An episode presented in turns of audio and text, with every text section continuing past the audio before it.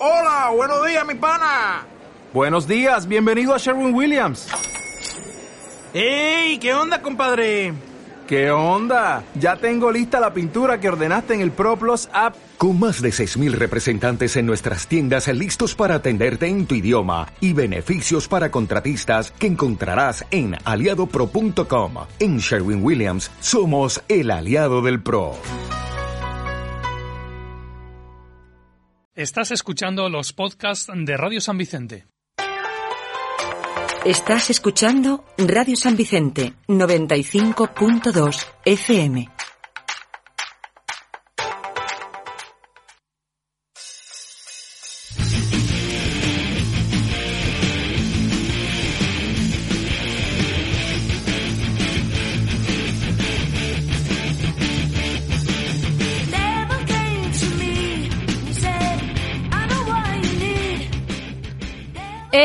¿Cómo van esos cuerpos? Bienvenidos a todos a Alumnes al Habla, el programa de radio de la Concejalía de Juventud de San Vicente del Raspey, en el que hablamos de todo menos de lo que tenemos que hablar. Yo soy Nerea y aquí tengo a Noah y a Diego, que es una nueva adquisición para la familia. Y aparte también nos acompaña África, que por desgracia en este programa no participará, pero en el siguiente se animará, se animará. Y hoy Alejandro, que es el que siempre sale en nuestros programas, no ha podido venir. Pero bueno, ahora saluden pequeños fantasmistas. Hola. Hola. Nos alegra un montón volver a grabar porque teníamos mucho mono. Y bueno, hoy estamos un día más en Radio San Vicente y esta vez vamos a hablar sobre chan chan chan, casos paranormales. ¡Woo! Sí, vamos a hablar sobre un tema algo espeluznante para algunos, aunque a todas nosotras nos encanta, es un tema que nos encanta. Aparte que este tema, por muy raro que suene, lo elegimos justo después de salir del anterior programa, que encima lo propuse yo. Y a todos a todos les encantó.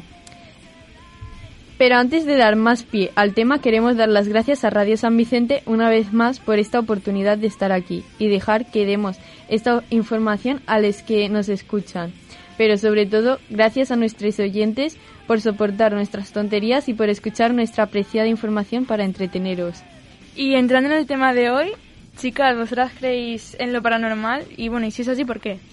Yo no, no he tenido ninguna experiencia paranormal, así que a ver cómo se nos propone el programa y si cambio de idea. Pues yo la verdad es que sí que creo un poco porque me han pasado muchas cosas paranormales en mi vida y pues bueno, si me tuviera que poner a contar creo que se nos haría más que la hora. Bueno, luego nos cuentas un poco. Yo, por una parte, sí que creo en que pueda haber algo, pero no creo que me aparezca una niña vestida de blanco en medio de una carretera. Eso no.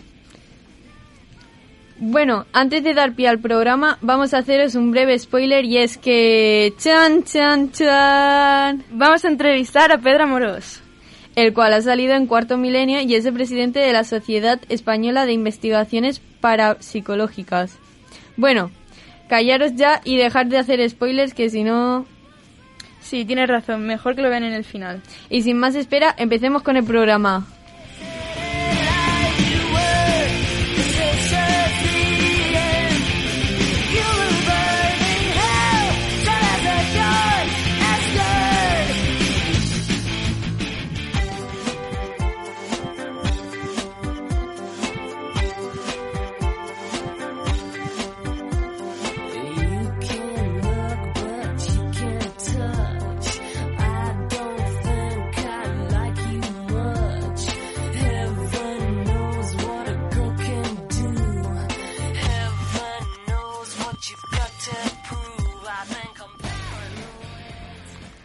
Empezamos hablando de definiciones o la manera de denominar a estos fenómenos. Antes de nada, he de aclarar que la forma de definir este tema es bastante complicada y seguramente cada uno tengamos una opinión.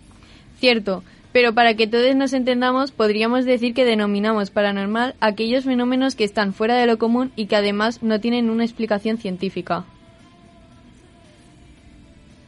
También hay que diferenciar diferentes tipos de fantasmas. El primero son seres que frecuentan generalmente un mismo entorno y lugar, eh, que no provocan miedo ni peligro alguno. Habitualmente este tipo de apariciones suelen llegar a formar parte del entorno o de la familia donde aparecen. El segundo son seres que aparecen post-mortem, cuando el fallecimiento ha sido reciente. De este modo parecen que pasan por un lugar que es esporádico, que no permaneciendo mucho tiempo en este. El tercero son seres que se manifiestan a personas o testigos que están en un estado alternativo de la mente, producido por una muerte cercana, enfermedad grave, accidente con pérdida de consistencia, etc. El cuarto son seres que aparecen incluso no estando muertos. Sería el resultado de una experiencia paranormal, induciendo y provocando la manifestación de, de alguien que está vivo. Y luego están los espectros, que repiten una y otra vez los mismos pasos y realizan las mismas acciones supuestamente hasta una acción inacabada que fuera lo que le hubiese retenido en este mundo. Y se terminase. ¿Vosotros creéis que habéis visto alguno de estos espíritus? No, yo, como he dicho antes, no, no me ha pasado nada, ni tampoco he visto ninguno y no creo. A ver, yo verlo no. Pero sí que me han contado cosas y yo me lo creo.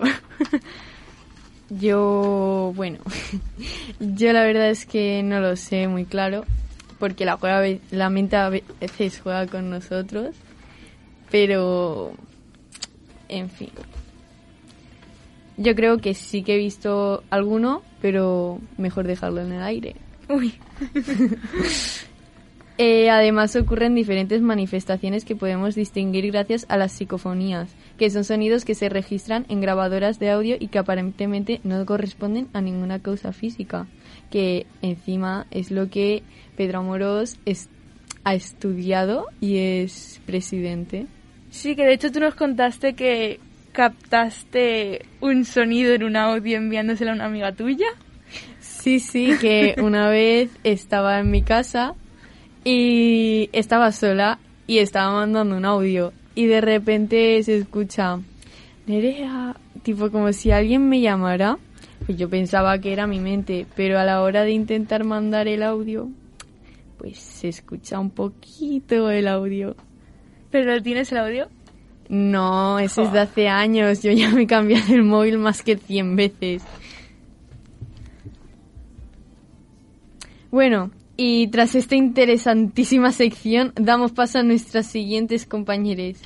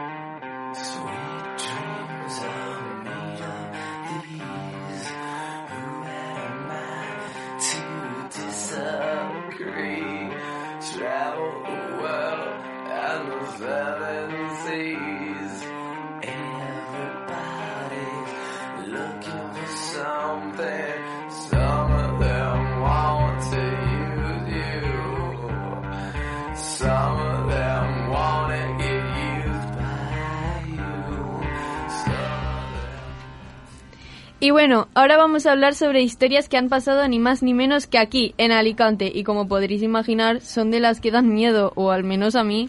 La historia que yo creo que es digna de dar comienzo a esta sección es la historia de un panteón de Viafranqueza, que visto desde lejos no es más que un edificio más de la zona. Sin embargo, tiene una historia un tanto turbulenta. En el transcurso de la guerra civil, en este lugar muchas personas fueron fusiladas. Actualmente, aquellos que han visitado este lugar afirman haber escuchado voces, lamentos y ruidos semejantes a los de un fusil.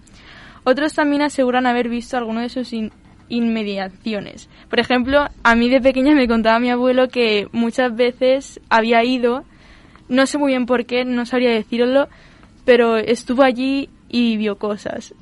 No sé qué, pero dice que vio cosas y ahí me lo dejó. Otra historia muy curiosa es la de la mujer de la curva. Muchas personas que circulan por la carretera N332 a la altura de Santa Pola a altas horas de la noche afirman haber visto a la conocida mujer de la curva. Muchos la describen como una mujer ataviada con un camisón blanco.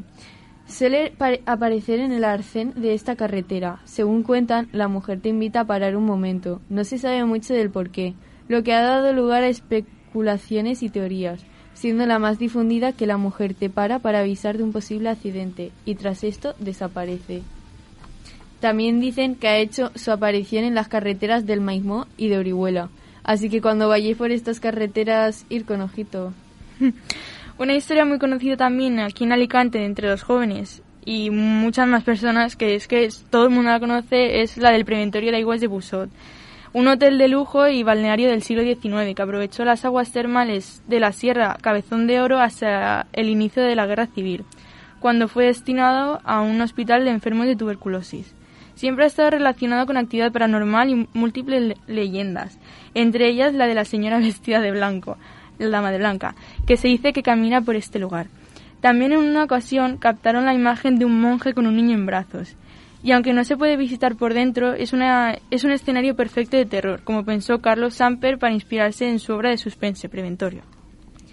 Yo, por ejemplo, en la historia de la niña de la curva sí que me he informado más. Y es una historia que, bueno, supongo que conoceremos todos. Y es muy famosa. Y la verdad es que a mí un poco de pelos de punta me pone. Yo de pequeña pasé por ahí porque me tenía que ir de viaje, pasé por ahí y esa noche no dormí. Lo pasé fatal. Y también, aparte, lo de la dama de blanco, no sé si era esta o no era esta, pero yo me acuerdo de un Halloween estar con unas amigas y que una dijera que su profesor le había contado una historia. No sé si vosotros os sabréis la historia o no. Mm, No. Bueno, pues os la cuento, que para eso estamos. Pues me dijo que la dama de blanco era una señora que pues no se podía buscar, no se podía un día y una fecha en un mes concreto no se podía buscar nada de su información. Y le dijeron a un niño de un campamento, de un hospital o algo así, que lo buscara y que era tal día, a tal hora y a tal momento. Y pues él dijo tal día, a tal hora, a tal momento, lo que le habían dicho lo buscó por Google. Y resultó que él, mientras lo estaba buscando, eh, una señora se acercaba a su casa y por las cámaras salía como una señora estaba entrando en su casa.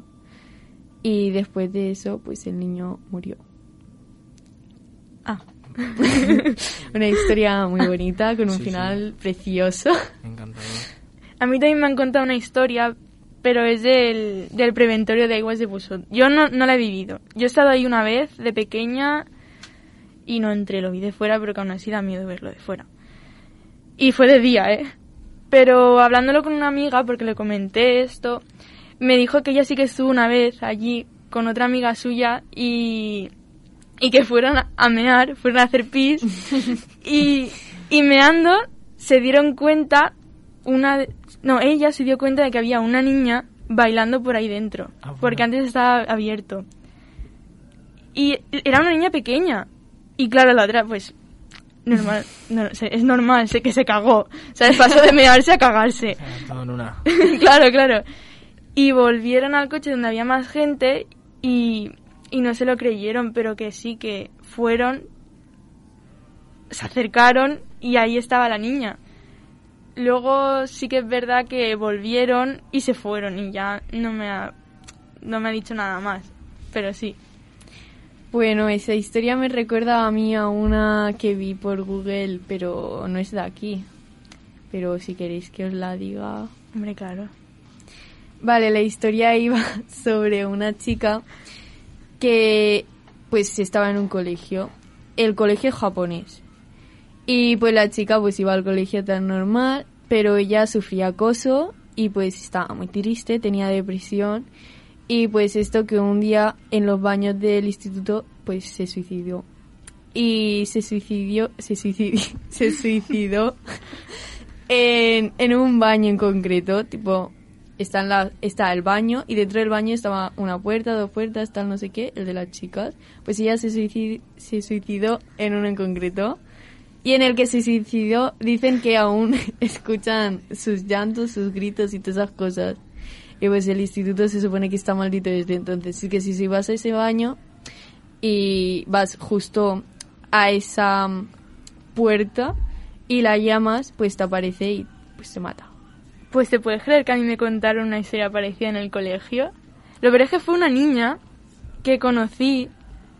No sé cómo, o sea, no me acuerdo cómo, pero me acuerdo de que la niña estuviera contándome que ya en su colegio antes, en los baños tenías que llevar tú la llave. Sí. Pues se la dieron a una chica que era la- como la encargada. Y un día se la encontraron muerta en el baño. Lo más normal, ¿no? y que luego le tuvieron que dar la llave a ella.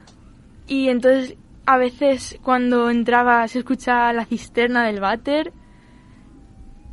Y claro, yo ya no he vuelto a ir a ese baño. Claro, todo muy normal. Claro. También de historias de baños así paranormales está la de Mary Blood Sí, algo así. Mary Bloody, ¿no? Mary Sí, Mary Bloody. Sí. De que si vas al baño en el A- espejo a y... cierta y- hora Sí. y pones Ah, algo en el espejo. Sí, Mary Bloody, Mary Bloody, Mary Bloody. Y, y te aparece en la bañera o algo así. Sí, Eso y te- también lo escucho yo. Y hay dos opciones.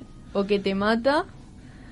O, o- o que, te toca o te acaricia o algo así. ¡Ay, ¿no? qué maja! Sí, que te Sí, sí, cuenta sí, y sí. que te cuenta cómo vas a morir. Sí, y también hay una que si lo haces también en, en la calle, en, en el cristal de un coche, que es parecida a la, de, la del baño, pero en el coche. Y luego también cuando estaba en el colegio, la de Charlie Charlie, Ah, sí, me sí. poner los lápices mía. y preguntarle cosas. Sí, la de Yes o no. La Ouija. La la ouija. ¿Vosotros habéis hecho un Charlie Charlie, una Ouija o algo así? No, Charlie Charlie sí que sé Sí, que, sí. que hicieron mis amigos ahí en, el, en una, en una cena de convivencia del instituto. Le hicieron una vez una noche.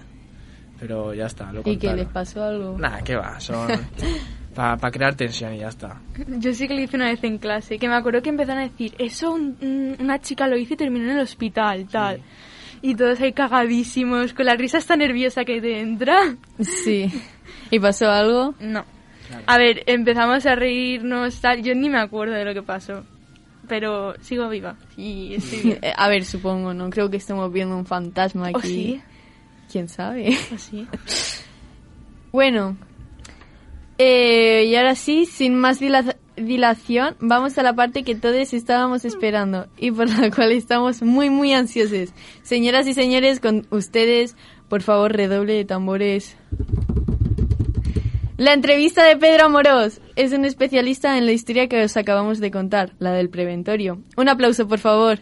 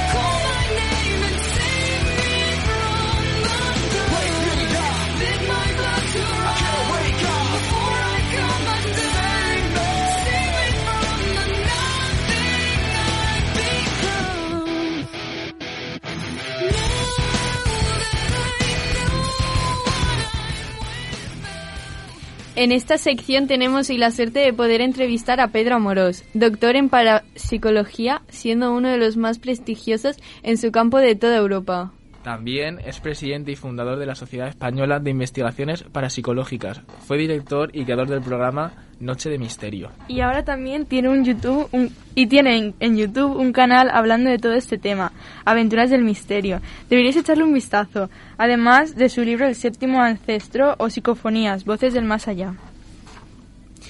Buenas tardes, Pedro Amorós. Le agradecemos mucho que nos dejara un tiempo para poder hacerle esta entrevista. Es un honor poder contar con usted hoy aquí.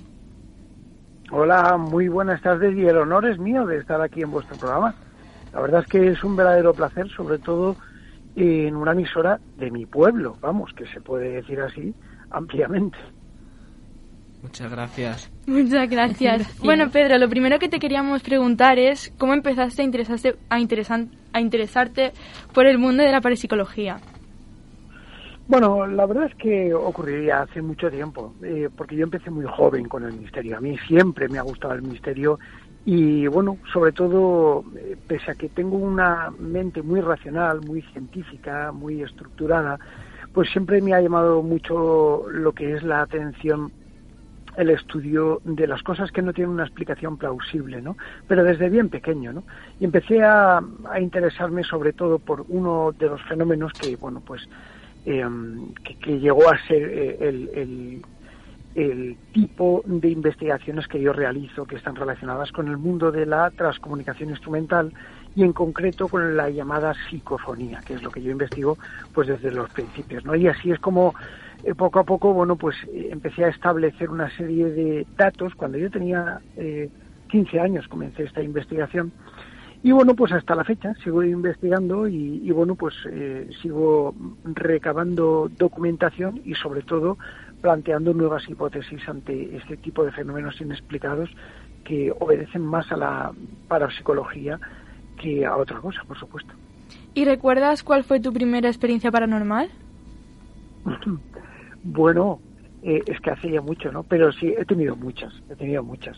Yo recuerdo que una, una de las más marcadas para mí eh, fue la que me ocurrió, eh, bueno, mm, eh, digamos que en aquella época, estoy hablando de que yo tendría unos 18, 19 años, bueno, pues eh, yo solía realizar experiencias dentro de lo que hoy en día son casas antiguas que ya se han abandonado y que tenían ciertas leyendas pues alrededor, ¿no? Allí iba yo eh, con mi novia en aquel entonces, que hoy en día es mi mujer, eh, Oh. bueno, iba a realizar este tipo de investigaciones, ¿no? Y yo recuerdo un día que estábamos entrando en una casa y sin una mota de aire alguno, bueno, pues una, una puerta me reventó en mil pedazos, me llenó todo de astillas mientras que yo subía por una pequeña escalera. No, no había ni corriente ni nada de nada. Algo lo había, de hecho yo pensé que había alguien dentro y que, eh, bueno, luego ya accedimos al lugar y no había nadie, allí no había nadie, absolutamente, ¿no?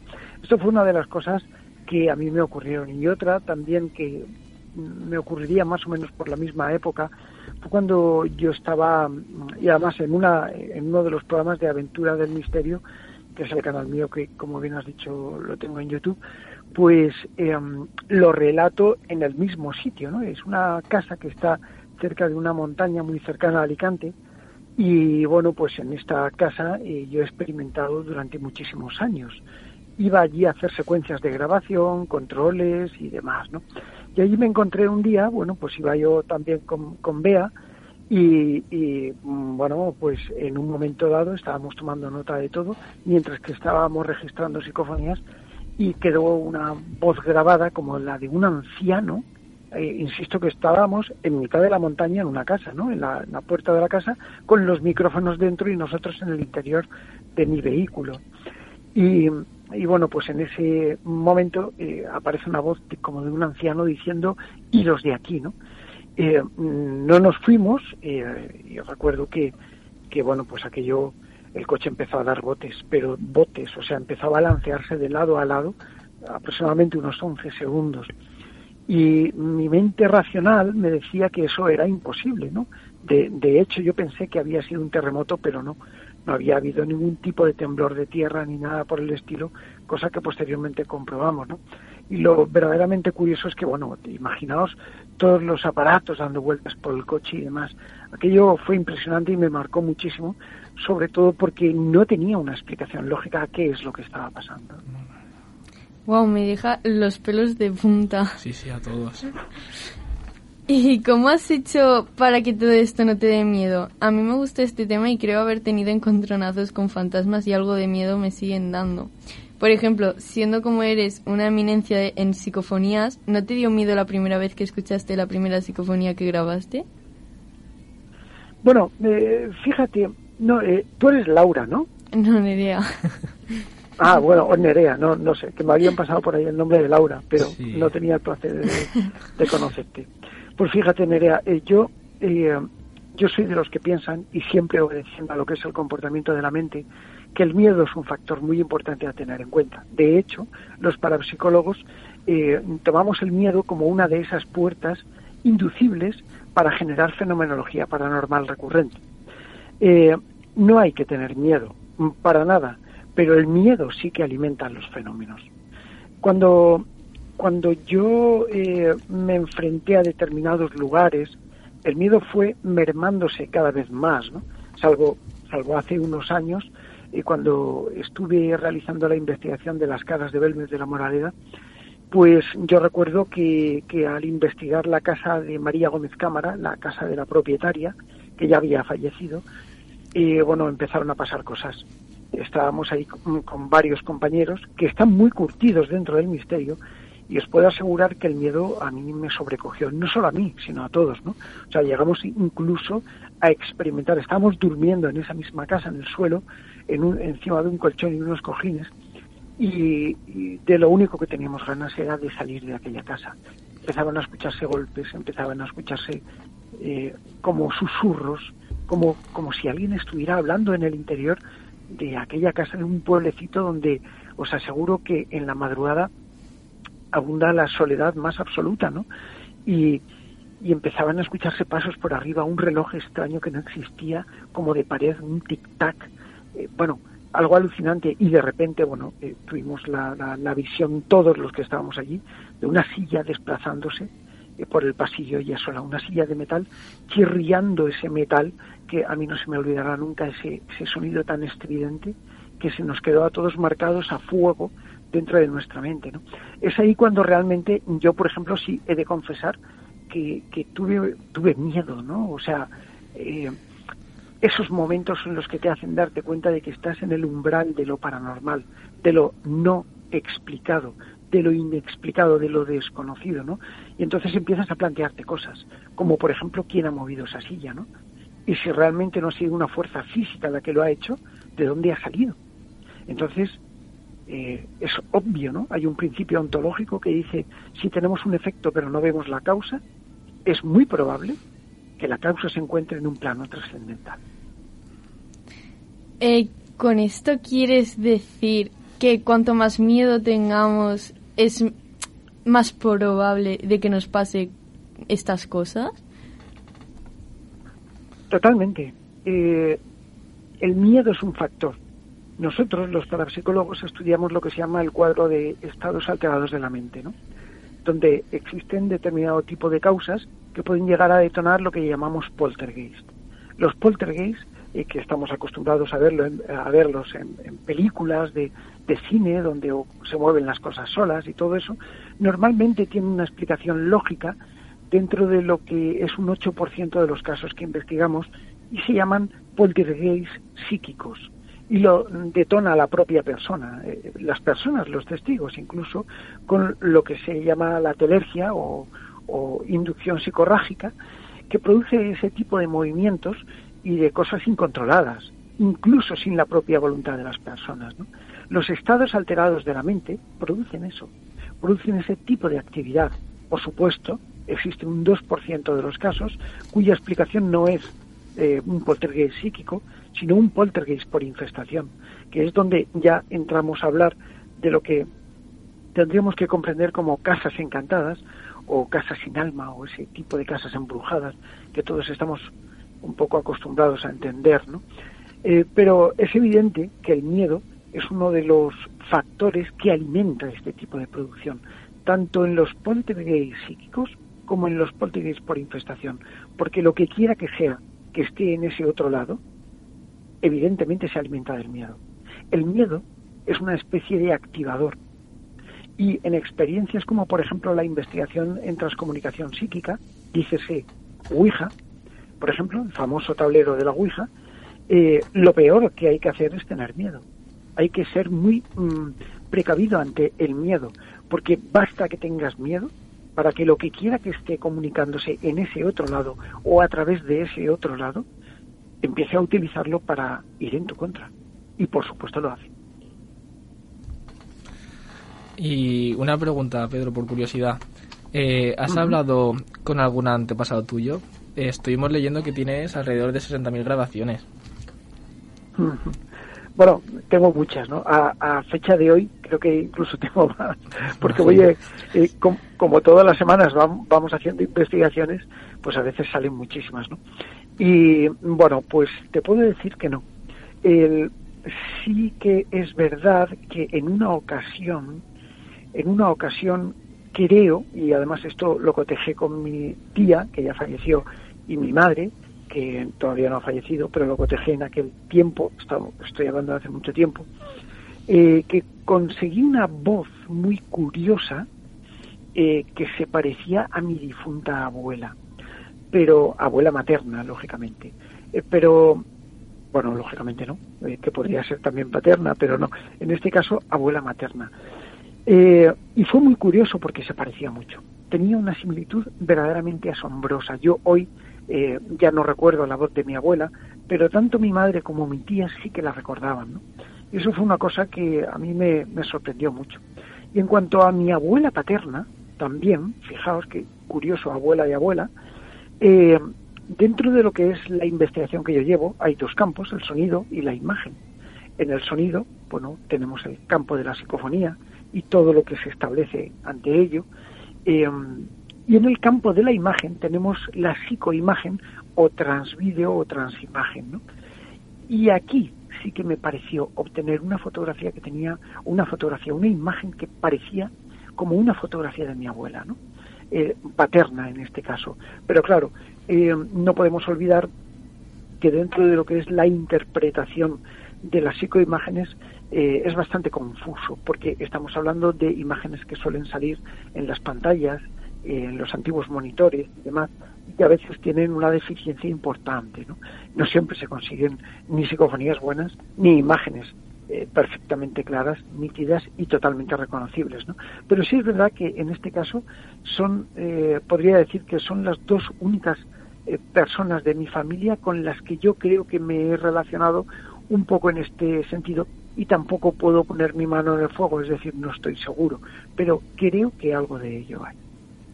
Hablando de temas sobre imagen, ¿tú has visto espíritus o entes? Bueno, es, buena pregunta. Mira, eh, yo soy más incrédulo que, que Santo Tomás, ¿no? Es decir, hay que ver para creer. Lo digo en broma, pero yo creo en estas cosas, pero soy muy escéptico. Es decir, yo tengo un planteamiento científico. Mi base es científica. Mi carrera de estudios es científica. Y toda mi vida ha girado en torno a la ciencia y a la demostración pragmática ortodoxa del método científico. ¿no? Sin embargo, en parapsicología y dentro de lo que es la Sociedad Española de Investigaciones Parapsicológicas, cuya sede está en nuestro pueblo, en San Vicente, pues evidentemente eh, sí que he encontrado eh, muchos casos de gente que ha visto cosas. Si yo tuviera que ponerme como testigo, perdería lo que es el rigor del investigador. Pero siendo claro, sí te diré que pese a mi escepticismo, eh, en tres o cuatro ocasiones, y son miles y miles las veces que yo he investigado, ¿eh? sí que he podido observar algo extraño. Voy a poneros un ejemplo que probablemente lo conoceréis y que, bueno, pues que por suerte o por desgracia yo lo di a conocer. Eh, el famoso preventorio de Aigües o de Aguas de Busot, como se llamaba antiguamente, en el cual, bueno, pues existe una leyenda que investigando pues nos encontramos que estaba por ahí, ¿no?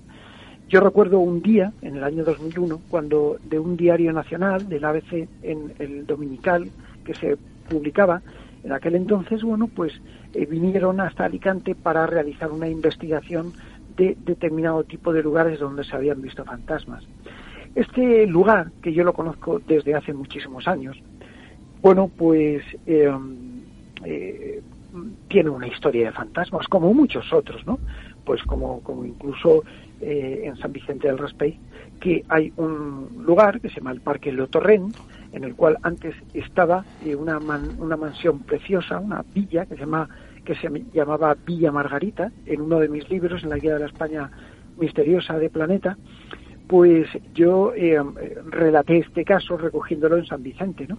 donde mucha gente decía que había un fantasma. Y hoy en día todavía eh, las ruinas de Villa Margarita se pueden eh, se pueden ver en el, en el parque en el parque que tenemos aquí en San Vicente, ¿no? Y mm, realmente, bueno, pues este tipo de hechos son los que anteceden a determinado tipo de historias y leyendas. Cada vez que nos planteamos lugares donde ha podido verse un fantasma, yo te aseguro que quiero verlo, pero, pero yo no solamente quiero verlo, sino que quiero fotografiarlo. Y es lo que ocurrió justamente en el preventorio de Aigües, como se estaba con- contando. ¿no?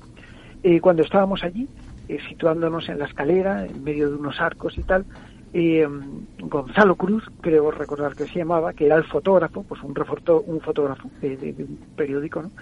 Eh, bueno, pues estaba allí haciendo fotos, yo con mi cámara eh, al lado, y en un momento dado, eh, él llevaba cámaras analógicas en aquel entonces, de carrete, vamos, eh, yo llevaba una de mis primeras cámaras que tuve, no fue la primera, pero sí una de las primeras, una Fuji, y, y recuerdo que el redactor del periódico se puso en uno de los escalones y con uno de mis candiles el fotógrafo le dijo, bueno, muévelo eh, allí, ¿no? No olvidemos que este lugar, el preventorio de Aigües, es un lugar que tiene una tradición de, de un fantasma que se aparece, que se aparecía en un espejo, justamente detrás de donde nosotros estábamos. O sea, el espejo estaba detrás, se veía desde donde el redactor estaba, ¿no?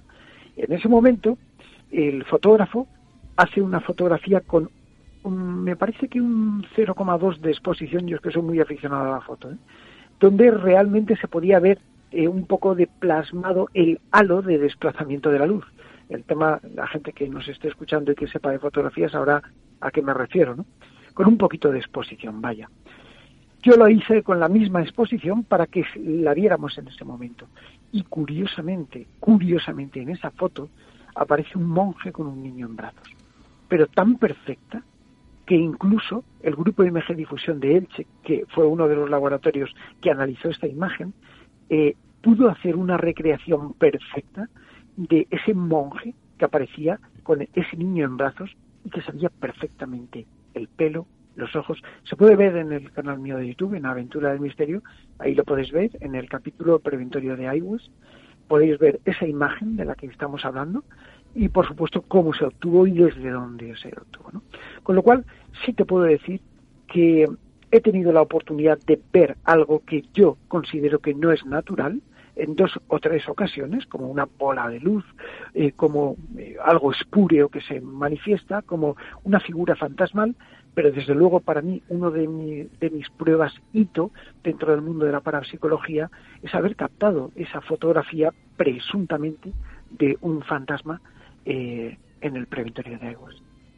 Sinceramente esta pregunta te lo he hecho porque como experiencia personal yo creo haber visto un espíritu, pero a ver, era como una sombra negra. ¿Alguien te ha hablado sobre una experiencia parecida? Espíritu sombra. Sí, sí, sí, por supuesto. De hecho, hay una cosa muy conocida dentro de las creepypastas, que son historias de terror así tipo creepy, eh, que hablan de los hombres sombra. Los hombres sombra son apariciones eh, espectrales que se manifiestan en determinados lugares en forma de sombra. Y hay, no uno, miles de testimonios como el tuyo, Nerea, que relatan la historia de una aparición de este tipo. Normalmente se suelen ver por el rabillo del ojo, por una razón que creo que tiene un fundamento lógico, y es que los seres humanos en las partes exteriores del, de- del ojo, lo que correspondería a la zona lógica del rabillo, eh, tenemos más bastoncillos que son capaces de determinar más eh, posiblemente luminosidad y eh, colorido dentro de lo que es la estructura de la imagen, ¿no? ese es- espectrograma que los seres humanos vemos. ¿no? Y es por ello por lo que a través del rabillo del ojo, según las abuelas contaban, se pueden llegar a ver las sombras, los hombres sombra. Estas formas posiblemente de origen fantasmal, eh, aunque no podemos eh, aseverarlo a ciencia cierta, pero eh, sí que están ahí visibles para muchas personas. Dicen, dicen, y solo dicen, que las personas que tienen la capacidad de ver este tipo de hombre sombra son personas que, que tienen también la capacidad de ver. Es decir, que mm, yo no lo sé, tampoco te pido que lo digas aquí, Nerea, pero eh, dicen que muchas veces eh, viene heredados de padres a hijos, sobre todo por la rama de las madres, que eh, bueno, pues tenían fama de haber visto cosas, de haber eh, presentido cosas, de haber tenido ese tipo de intuiciones fuertes, ¿no? Y dicen que eso se hereda, sobre todo por la rama de, eh, de la madre, ¿no? Es curioso. A ver, yo creo que mi madre no ha visto nada, pero sí que te voy a preguntar si eso, si ha pasado algo paranormal cerca de tu casa, por ejemplo, porque yo lo suelo ver en mi casa. ¿Es posible que el espíritu se apegue allí porque ha pasado algo paranormal cerca? Bueno, súper curioso. Mira, estoy investigando ahora un caso eh, que data del año 1978 concretamente. Eh, fíjate que ya han corrido años y que era de un fantasma que se aparecía en una curva, ¿no? Es el famoso fantasma de la mujer de la curva que ocurrió en Majadahonda concretamente hace ya muchísimos años, pues del 78, ¿no? Eh, los testigos apuntaban a que todo el mundo, bueno, pues había visto una especie de mujer que, deambulaba por un lugar y que luego se subía a un vehículo y decía, cuidado con esta curva que aquí, eh, bueno, pues eh, es muy peligrosa, tengo que llegar a Madrid, tengo que llegar a Madrid. Y bueno, pues, eh, eh, bueno, luego la mujer desaparecía del interior del vehículo. Esto han sido muchos casos que se han estudiado. ¿Puede ser un bulo? Bueno, yo conozco a personas que lo han investigado y te aseguro que los testigos no se inventan las cosas. De hecho, no querían ni protagonismo, ni salir en medios de prensa, ni nada de eso. Y lo verdaderamente curioso es que habiendo entrevistado a varios testigos, eh, varios mm, distintos eh, apuntaban a que el, el vestuario, la vestimenta de la chica esta que se aparecía, bueno, pues eh, tenían las mismas características. Con lo cual nos hace pensar a los parapsicólogos que puede haber una zona concreta, que puede haber eh, algún tipo de vinculación con una aparición fantasmal. En ese caso, es probable que esa persona, esa mujer, hubiera fallecido allí, que es lo que se apunta, sobre todo por parte de la Guardia Civil de la época, de uno de los eh, cuartelillos que había, que tras acudir varios testigos enseñaban la fotografía de la chica, que ya la tenían hasta preparada y bueno, pues todos decían que sí, que se trataba de ella, ¿no? Con lo cual, fíjate que sí se pueden producir lugares de infestación. Tenemos en España, pues, eh, algunos lugares como Belchite, por ejemplo, que es este pueblo en Zaragoza, a 50 kilómetros de Zaragoza, donde se produjo una de las terribles batallas en las que hubo más de 11.000 muertos, según algunas crónicas, ¿no? Eh, y claro, lógicamente, pues toda esa carga emocional, que es una de las cosas que eh, que yo personalmente investigo desde hace muchos años y muy de cerca, pues pueden eh, llevar a que una zona concreta esté localizada como una zona activa desde el punto de vista paranormal. Y bueno, como ejemplo de tema delicado dentro de lo paranormal, se me ocurre el de la Ouija, como has comentado antes. Yo siempre he oído que se te puede pegar entre malignos y hemos visto que en tu canal de YouTube tienes vídeos haciendo una Ouija. ¿Qué Sí. opinión tienes desde tu experiencia y sobre las personas que practican la Ouija sin conocimientos? Bueno, eh, es súper interesante ese planteamiento, ¿no? Eh, sobre todo la última frase, sin conocimientos. Vamos a ver, la Ouija no es ni más ni menos que una tabla de madera. Una tabla que tiene unas letras dispuestas y unos números y unos símbolos que es capaz de eh, poder eh, moverse un máster, que es la figurita del centro que se mueve, y deletrear una serie de mensajes. Cuando se realiza una Ouija, lo primero que tenemos que tener claro es que somos los experimentadores quienes mueven la Ouija, pero no conscientemente. Es decir, no lo hacemos adrede, sino que lo que quiera que sea, esa parte trascendental, eh, utiliza nuestra mm, psique de alguna manera para que la Ouija se mueva. La Ouija sola no se mueve. Es decir, tú pones el máster, dejas la Ouija y te separas y la Ouija no se mueve. Salvo si influye algo telequinético, por ejemplo, que pueda moverse, pero simplemente es un, movimiento determinado, ¿no? Pero no deletrear mensajes, no, la Ouija no se mueve. Somos nosotros, mediante lo que los investigadores hemos determinado que se llama los impulsos neuromusculares, o bien el efecto ideomotor, que son eh, movimientos involuntarios, que no se quieren, que no los hacemos adrede, que eh, se producen coherentemente y colectivamente y empieza a deletrarse esos mensajes. Realmente esto no es peligroso en absoluto, para nada. pero no es peligroso para las personas que sepan lo que están haciendo. Porque como empezamos el programa, yo te decía que el miedo es una puerta que se abre y abre otras ventanas y puertas. Y cuidado, porque eso sí que sirve de factor de amplificación. Sabemos perfectamente que en la Ouija intervienen dos factores. Los experimentadores desde el punto de vista físico y la parte trascendental, que es lo que posiblemente se comunique con nosotros, que es aproximadamente un 40%, entre un 40 y un 60, va variando, eh, que es lo trascendental.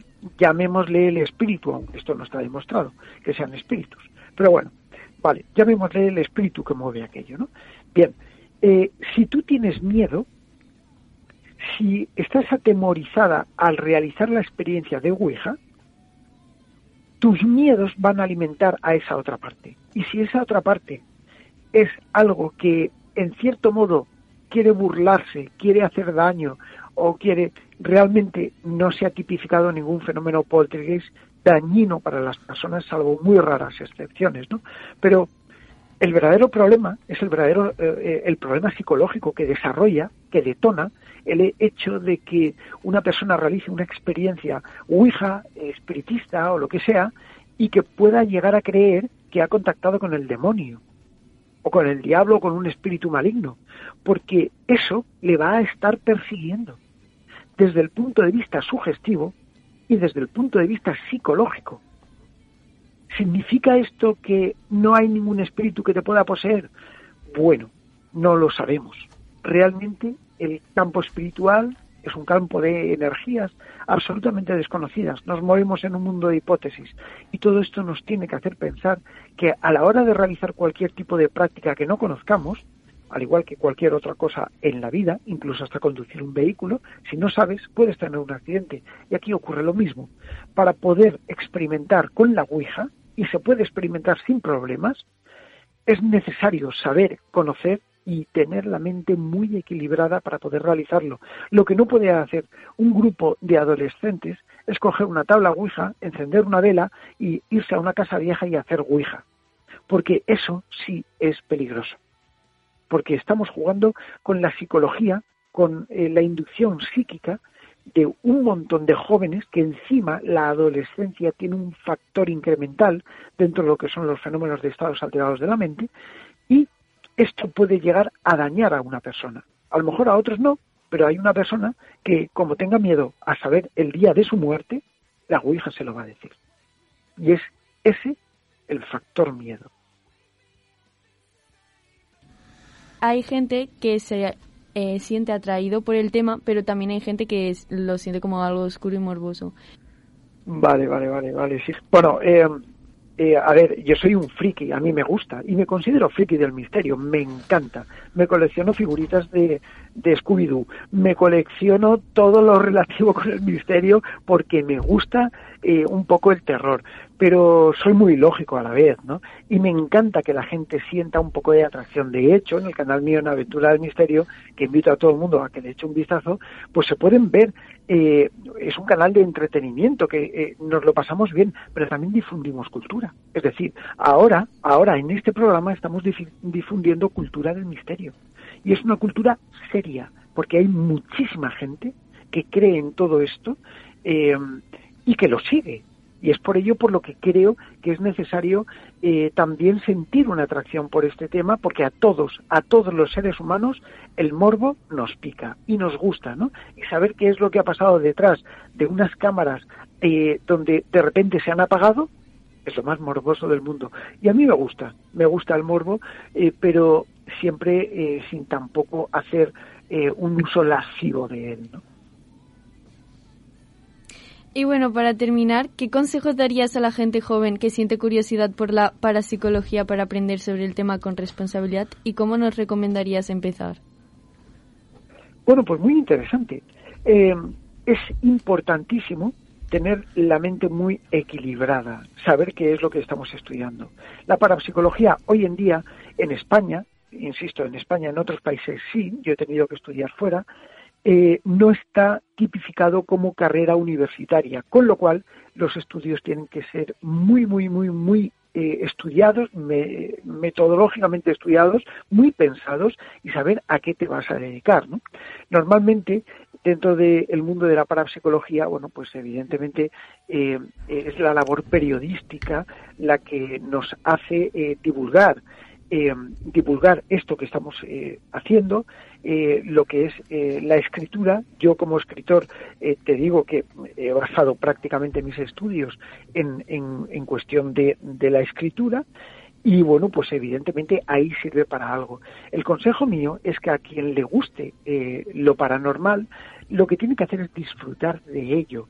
Y si realmente le mueve el, el, motor de, oye, yo quiero investigar, yo quiero, bueno, pues que intente buscar las vías y las personas que le puedan orientar al respecto, porque la parapsicología es preciosa, es muy bonita, pero no olvidemos que es un método de investigación y eh, una disciplina, lógicamente, y bueno, pues lleva mucho detrás de ello. Con lo cual, lo más importante es formarse bien, acudir a, a páginas de Internet, y digo esto porque antiguamente diría libros y como escritor debo de decir libros, ¿no? Pero páginas de Internet que están al alcance de todos para intentar eh, no creerse todo lo que dicen, ojo, porque hay mucho fraude dentro de lo que es el mundo del misterio y hay que saber mirar con lupa, pero sí asesorarse bien de, eh, de personas fiables. ¿no? Mm, Vale, Pedro. Y una pregunta personal. Eh, tú, no sé si te acordarás, fuiste amigo durante tiempo de un chico que se llama Miguel Ángel Illán, ¿te suena? Ah, claro, por supuesto, Miguel Ángel Villán Gómez, Sí, querido amigo, compañero y una, una de las mejores personas que he conocido en mi vida, además Es- que le quiero mucho. Soy, soy su sobrino. Ah, hombre, pues dale un abrazo muy fuerte, de verdad, a tu tío cuando le veas de mi parte, que es un verdadero placer. Y con él he corrido alguna de las investigaciones que yo he hecho. Eso, eso le preguntaré. Vale, Pedro, pues, pues muchas gracias por dejarnos que te entrevistemos. Ha sido todo un placer y nos ha encantado. Muchas gracias. Ah, gracias a vosotros.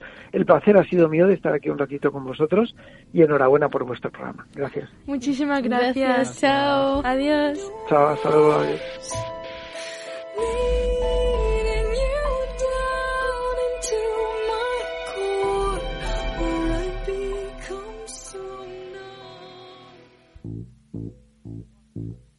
You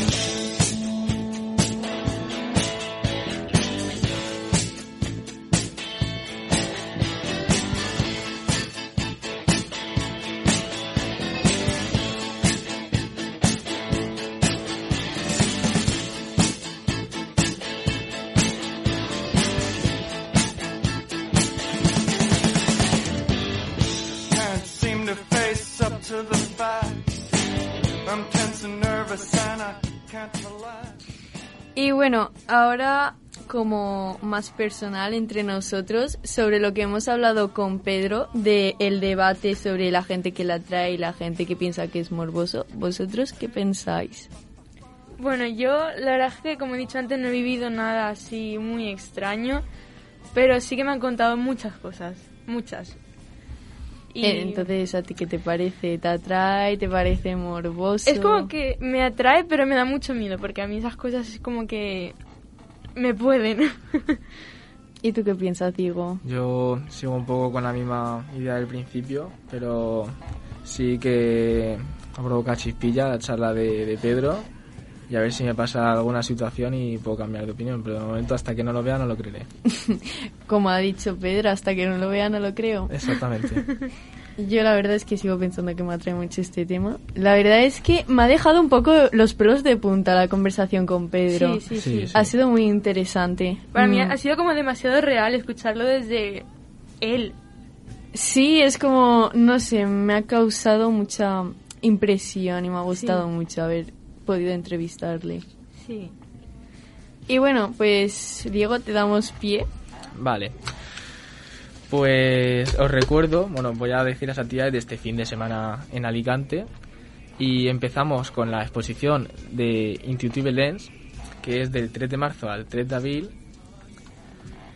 Que son, bueno, y esto es una exposición de arte.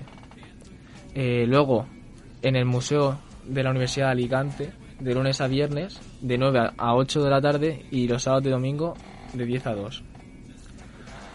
Luego, una exposición obertura que se llama Más allá de los mapas en el MACA, que es desde el 12 de marzo al 29 de mayo. Y que son de miércoles a sábado desde las 10 de la mañana hasta las 8 de la tarde y los domingos de 10 de la mañana a las 2. Eh, luego la exposición, se hay otra exposición que se llama El olvido de los espejos en Fi- Figarreras, que es del 5 de marzo al 14 de mayo. Y en cuanto a teatro, este viernes se estrena Julia, una adaptación de la novela de Isabel Clara, que trata sobre la revolución del petróleo en Alcoy, en 1873, en el mundo industrial. Viajamos con Julia, una joven trabajadora que se convierte en una señora, pero tiene que pagar el precio muy alto y la podéis encontrar en el Teatro Principal de Alicante. Y ya está. Oye, pues no está mal. No, no está mal. Yo Bastante creo que completito. Sí, yo creo que podéis apuntaros y pasarosla bien, la verdad. Sí. Yo veo. y bueno, después de escuchar la sección cultural y de escuchar el tema paranormal que esperamos que os haya gustado a todos y a todas y todos. Y a, a todo el mundo. a todo el mundo. Pues bueno, toca despedirnos, algo que nunca nos ha gustado y nunca nos va a gustar. Triste, pero sí, toca irse ya. Bueno, pues esperamos que os haya encantado este tema de lo paranormal porque lo vemos un tema interesante y esperamos que a vosotros también os guste mucho. Y bueno, también dar las gracias otra vez a Radio San Vicente por volver a aguantarnos y dejarnos entrar aquí. Sí, porque la verdad es que somos un poquito pesados. un poco. Sí. Pero bueno, se nos quiere. Sobre todo a Nerea. Ey, yo no he hecho nada ahora. Bueno, ahora. Ahora.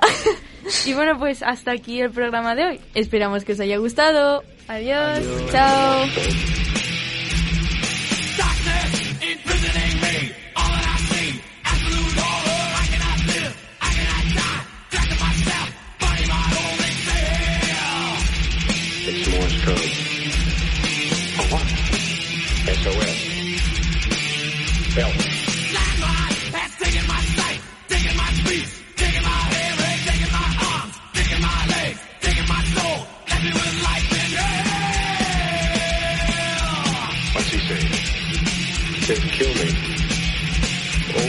Again.